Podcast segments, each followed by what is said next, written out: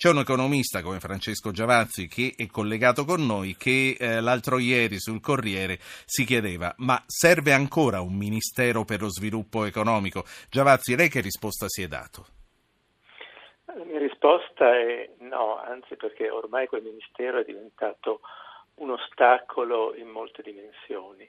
Eh, quel Ministero una volta, quando si chiamava Ministero dell'Industria, si illudeva di fare la politica industriale, cioè questa, secondo me, illusione che il governo possa decidere quali sono i settori in cui scommettere, in cui investire.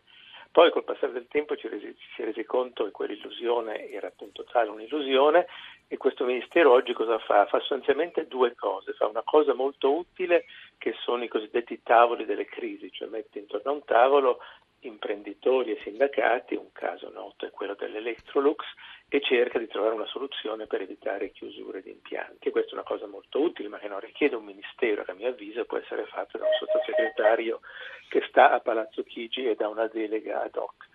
Eh, il, la seconda cosa che fa gestisce i sussidi alle imprese, che secondo me sono una delle cose più eh, le, le, parti più inutili della spesa pubblica, tant'è vero che la stessa Confindustria rinuncerebbe volentieri a questi sussidi in cambio di una riduzione sì. dell'aliquota. Ma una, una, competenza che immagino faccia molto gola ai burocrati che devono decidere a chi dare questi e sussidi. Questo è proprio il punto, è proprio il punto cioè che eh, c'è una gran parte di quel ministero eh, fatto di, di, funzionari che gestiscono questi sussidi. Come i sussidi valgono circa 30 miliardi l'anno, sono tanti soldi e quindi danno tanto potere.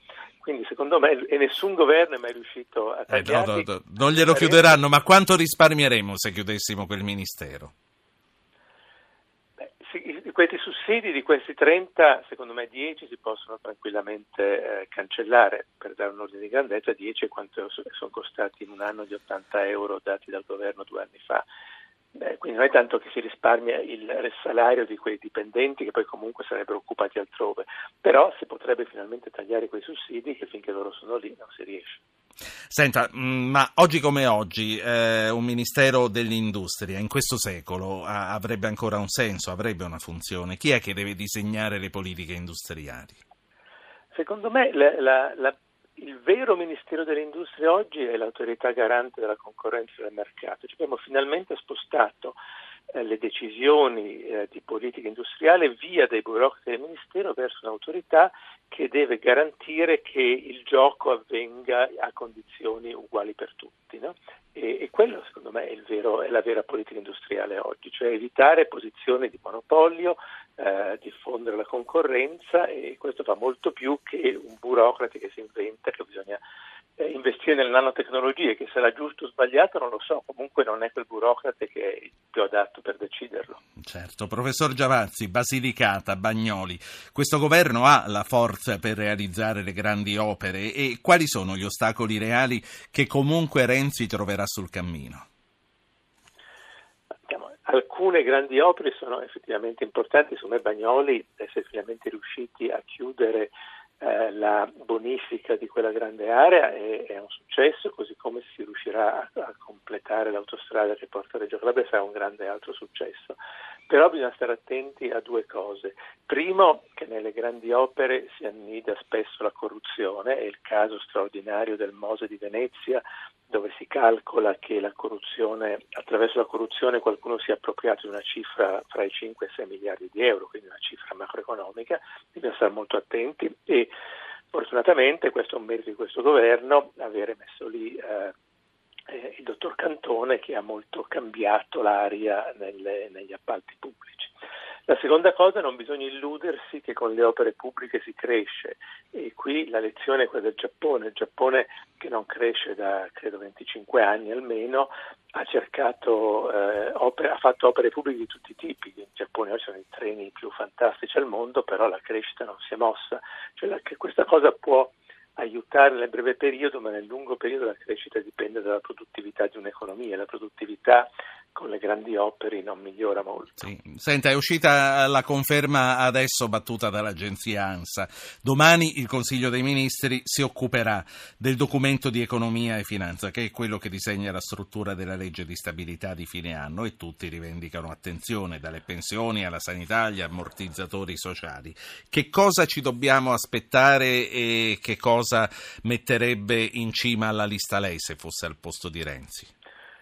Io credo che in questo Paese, in cima alla lista, ci deve essere una riduzione del carico fiscale, soprattutto sul lavoro, sia sui lavoratori direttamente che sulle, che sulle imprese. Questo è il numero uno e mi sembra eh, che il Presidente del Consiglio l'abbia capito e io mi aspetto in questo documento ci sarà una forte indicazione in questo senso. Ovviamente poi perché questo sia sostenibile bisogna, bisogna ridurre, ridurre la spesa, cosa molto complicata, ma l'idea di cominciare il Ministero dello Economico sarebbe un modo per farlo. Eh, faccio parlare un ascoltatore che è Mino, chiama da Torino. Buonasera signor Mino. Buonasera, allora premesso che a me Giavazzi piace molto e quindi quando scrivo o quando parlo lo ascolto con attenzione. Sì. Però quindi quindi le abbiamo fatto un regalo questa sera. Sì, quindi, però, eh, eh, però qualcosa non mi convince perché eh, il Ministero di per sé potrebbe anche non costare. Il nostro Paese ha, eh, come dire, in questi anni e anche con l'antitrust ha perso di peso eh, nell'economia mondiale, abbiamo perso almeno la metà della quota eh, che produciamo, che vendiamo eh, nel mondo e questo è perché eh, la politica industriale, che non necessariamente deve costare, la politica industriale è quella che deve supportare l'azione di governo e Parlamento per spiegare cosa fare, qual è l'interesse nazionale, quali sono le cose su cui puntare, poi dopo le scelte. Eh, io sono d'accordo di utilizzare eh, economisti come Giavatti per fare delle scelte che costino il meno possibile, ma l'antitrust in questi anni non ci ha dato nulla. Noi abbiamo perso produttività, competitività nel mondo e poi e quindi eh, eh, anche lui ha provato a tagliare i 30 miliardi del Ministero dello Sviluppo Economico, c'era Monti, ha visto co- qual è il risultato che ha portato a casa. Lì è sufficiente cambiare le leggi, perché se lei elimina il Ministero dello Sviluppo Economico e rimangono le norme in base alle quali ogni anno vengono eh, eh, rifinanziate norme, lei continua a spendere 30 sì. miliardi. Quindi non è, è demagogico dire aboliamo. È come Lui ha detto passiamo, passiamo, le funzioni alla Presidenza no, del Consiglio. No, eh, sì, è così. È così assistiamo a quello che stiamo assistendo, quello che ci dice nell'interpretazione che c'è un sistema di potere megagalattico. No, il problema è che gli organi dello Stato devono essere al servizio della comunità sì. offrendo un ragionamento sul, sull'interesse nazionale. Il paragone col sì. Giappone, mi dispiace Mi... professor Giavazzi, non ci sta perché, le spiego, spiego, aspetta Ecco, no, no, lo spieghi, lo spieghi in un secondo per favore, però lo dica. In un secondo, me lo, me lo ascolti. Per noi, per l'Italia, senza le infrastrutture, senza le autostrade, senza i trafori alpini, noi non avremmo mai esportato nulla, come aveva capito Cavour. Professor Giavazzi, al quale chiedo di rispondere veramente con brevità all'ascoltatore che ha chiamato da Torino e poi gli devo chiedere di Mario Draghi e delle cose che sono uscite oggi dalla BCE. Professore. Allora, al signor Mino, eh, brevemente, ci vorrebbe mezz'ora. Eh, sono d'accordo con lui che per togliere questi sussidi bisogna cambiare le leggi che, che, obbligano lo Stato a pagarli. Il problema è che ogni volta, e questo è accaduto durante il governo Monte, si cerca di cambiare la legge che toglie un sussidio, per esempio uno dei più costosi è il sussidio all'autotrasporto oppure il sussidio per cui la navigazione lacustre nei laghi di fatto non paga il gasolio. I burocrati che vivono dall'amministrazione, che derivano il loro potere dall'amministrazione di questi sussidi, si mettono di mezzo e quello lo rende molto difficile. Seconda cosa, sulla politica industriale. Io non credo, se lei guarda ai paesi che crescono, guardiamo Israele, che è un paese che ha una crescita molto rapida, soprattutto guidata dall'innovazione. Il governo israeliano non gli viene in testa di, di scegliere se siano le nanotecnologie piuttosto che le biotecnologie quelle su cui investire. Quello che deve fare un governo è creare, ad esempio, dei centri di ricerca che funzionano bene e poi una possibilità per cui i brevetti passino dai centri di ricerca delle imprese che li traducono poi in prodotti. Ma l'investimento va fatto a monte nei centri di ricerca, nell'istruzione, nell'università, non nella scelta delle, dei specifici settori, quella la fa, la fa il mercato. Sì, e, quindi le grandi opere, il Giappone secondo ah, lei... Le grandi, resta... sì. le grandi opere, cioè, sono, cioè, lei Silvino ha sicuramente ragione, l'autostrada del Sole è stata una cosa straordinaria, però sicuramente il, il Mose di Venezia, che eh, è cominciato 30 anni fa, è costato 10 volte il, l'autostrada del Sole senza ancora essere terminato, io dubito che abbia sulla produttività del Paese l'effetto che ha avuto l'autostrada del Sole. Certo.